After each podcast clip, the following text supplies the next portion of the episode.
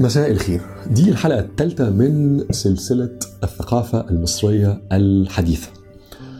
الجزء الأول من هذه السلسلة أو الحلقة الأولى كانت عن أثر الجغرافيا في الوجدان المصري، الحلقة الثانية كانت عن أثر التاريخ في الوجدان المصري، ودول كانوا حلقتين تحضير، يعني setting the scene زي ما بيقولوا. هذه الحلقة عن البداية، ولحظة البداية في الثقافة المصرية الحديثة هي لحظة الصدمة. الصدمة كانت مجيء نابليون بونابرت والجيش الفرنسي الذي جاء معه في الحملة الفرنسية على مصر ألف وسبعمائة وثمانية وتسعين، نهايات القرن الثامن عشر. الحملة دي قلبت الشرق، مش بس قلبت مصر يعني، لكن الصدمة الرئيسية البداية. أول حاجة حصلت إنه الحامية العثمانية، الجيش العثماني اللي كان موجود في مصر، مع القوات من المماليك اللي كانت معاه وهي الحاكم الفعلي على الأرض في مصر، هزمت شر هزيمة أمام الجيش الفرنسي. المشكلة هنا ما كانتش إنه حصل هزيمة عسكرية، يعني مش دي كانت نهاية الموضوع. يعني القصة الرئيسية هنا إنه الناس اللي بتتابع اللي بيحصل، كبار التجار مثلا، كبار ملاك الأراضي، بعض شيوخ الأزهر التقال، بعض رجال الكنيسة التقال، بدوا يشوفوا إنه الموضوع مش بس إنه التسليح الفرنساوي كان أفضل، إنه التنظيم العسكري الفرنساوي كان أفضل، لكن كل شيء، أسلوب الإدارة، أسلوب الحكم، أسلوب التنظيم، وطبعا التسليح ووراءه التكنولوجي، كل ده على الناحية الغربية، على الناحية الفرنسوية كان أفضل كتير قوي من على الناحية العثمانية والناحية المملوكية عندنا في الشرق. هنا كانت الصدمة إنه إحنا تأخرنا قوي قوي مقارنة بالغرب. إن إحنا مرة تانية الهزيمة مش مجرد هزيمة عسكرية، الهزيمة كانت ثقافية. وده طبيعي طرح سؤالين. سؤال أولاني كان إيه اللي خلانا هنا في الشرق في مصر نتأخر قوي كده، وإيه اللي خلاهم في الغرب في أوروبا يتقدموا قوي كده. السؤال في الحقيقة كان، أو السؤالين دول ما كانوش سهلين، لأنه احنا هنا بنتكلم في بدايات ألف وثمانمائة وشوية، بدايات القرن التاسع عشر، لكن لو رجعت قبلها مئتين مئتين وخمسين سنة، يعني لغاية تقريبا نهايات ألف وخمسمائة وشوية، نهايات القرن الستة عشر، الوضع في الشرق كان على الأقل يوازي الوضع في الغرب، إذ لم يكن أفضل، سواء بقى عسكريا، تكنولوجيا، أسلوب حكم، أسلوب تنظيم، إدارة. وده اللي خلى العثمانيين لفترة طويلة قوي مش بس يكونوا ناجحين عسكريا في أوروبا، لكن تكون الدولة العثمانية قادرة إن هي تثبت أركانها في أجزاء كتيرة جدا في الشرق، في البلقان، طبعا في آسيا الصغرى، وفي أجزاء من أوروبا. فالفكرة هنا كانت إيه؟ إنه من مئتين وخمسين سنة لغاية تقريبا نهايات ألف وخمسمائة وشوية، إحنا في الشرق كنا على قدم المساواة على الأقل مع أوروبا، بينما مع نهايات ألف وسبعمائة وشوية تراجعنا قوي. فإيه اللي حصل في المئتين مئتين وخمسين سنة دول اللي هم نهايات ألف وخمسمائة وشوية، ألف وستمائة وشوية، ألف وسبعمائة وشوية، اللي خلانا إحنا في الشرق، إحنا في مصر، نتراجع قوي كده، وخلى أوروبا تتقدم جدا مقارنة بنا. السؤال الأولاني اللي حصل عندنا في المئتين مئتين وخمسين سنة دول كان الإجابة عليه نسبيا سهلة. أولا لأن احنا عارفين اللي حصل عندنا يعني.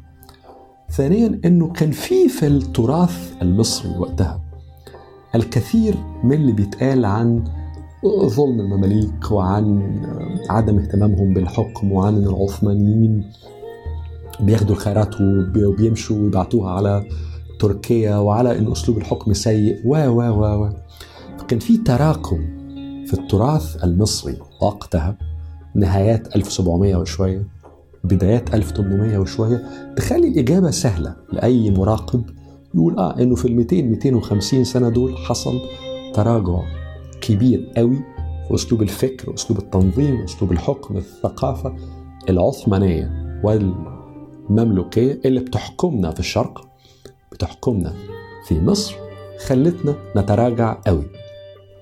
وفعلا اللوم اتحط بوضوح وبسرعة على أسلوب الحكم العثماني المملوكي، ونتيجة ذلك أنه علية القوم وقتها في مصر وحتى في الشام على فكرة، لكن يعني هنا مركزين على مصر، في مصر بدأ عندهم يبقى واضح قوي أنه لابد يحصل قطيعة، يعني لابد يحصل إنهاء لأسلوب الحكم العثماني المملوكي في مصر، ويكاد يكون قطع علاقة مصر بالدولة العثمانية. حتى إذا كانت القطع والقطيعة مش هيتعملوا رسمي، يعني لابد أن البلد تحكم بأسلوب جديد تماما.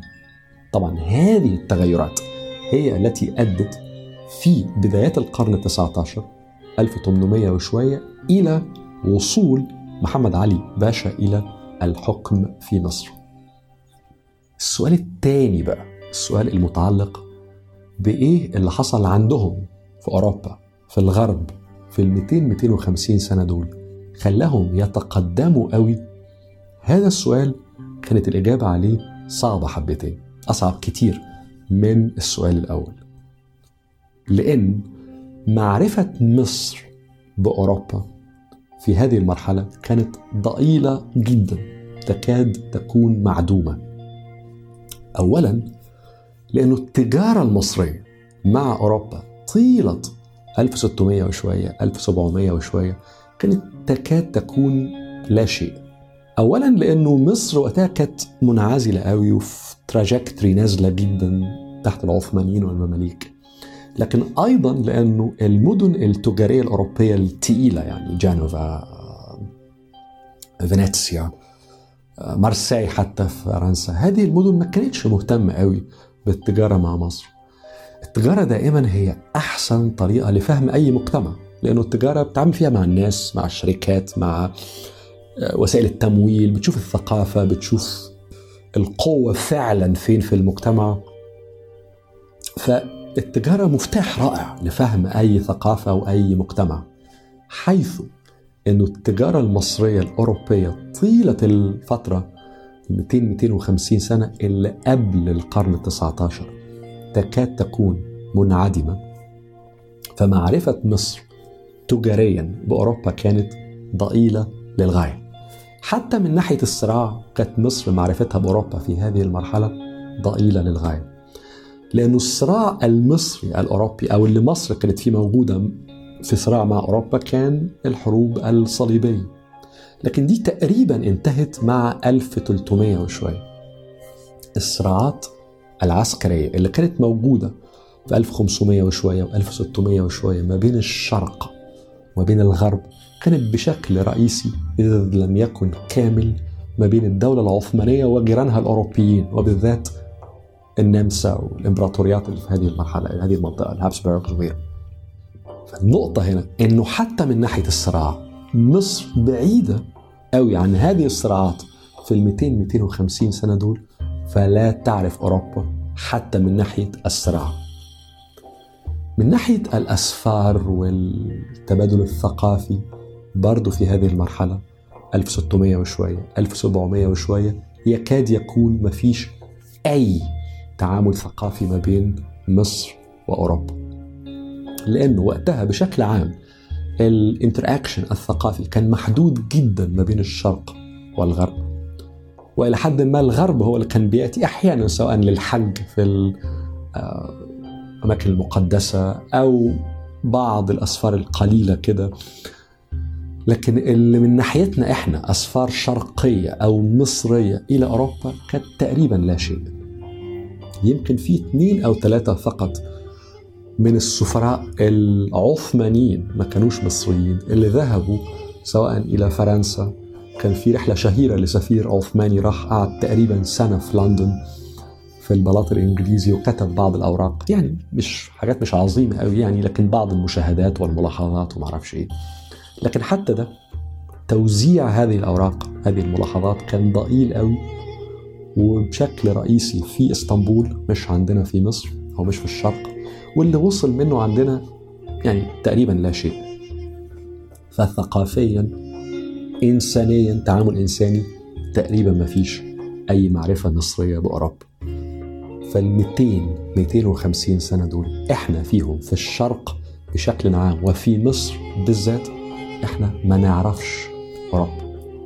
لذلك الإجابة على السؤال بتاع هو إيه اللي حصل عندهم في أوروبا في المئتين مئتين وخمسين سنة قبل القرن التسعتاشر، كانت بالنسبة لنا إجابة أو سؤال صعب، الإجابة عليه صعبة لأن إحنا ما نعرفش إيه اللي حصل عندهم. وده اللي خلى لحظة البداية الحقيقية، الأكشن الجد اللي اتخذ في القرن التسعتاشر من محمد علي باشا كان إرسال بعثات مصرية عشان تتعلم في أوروبا.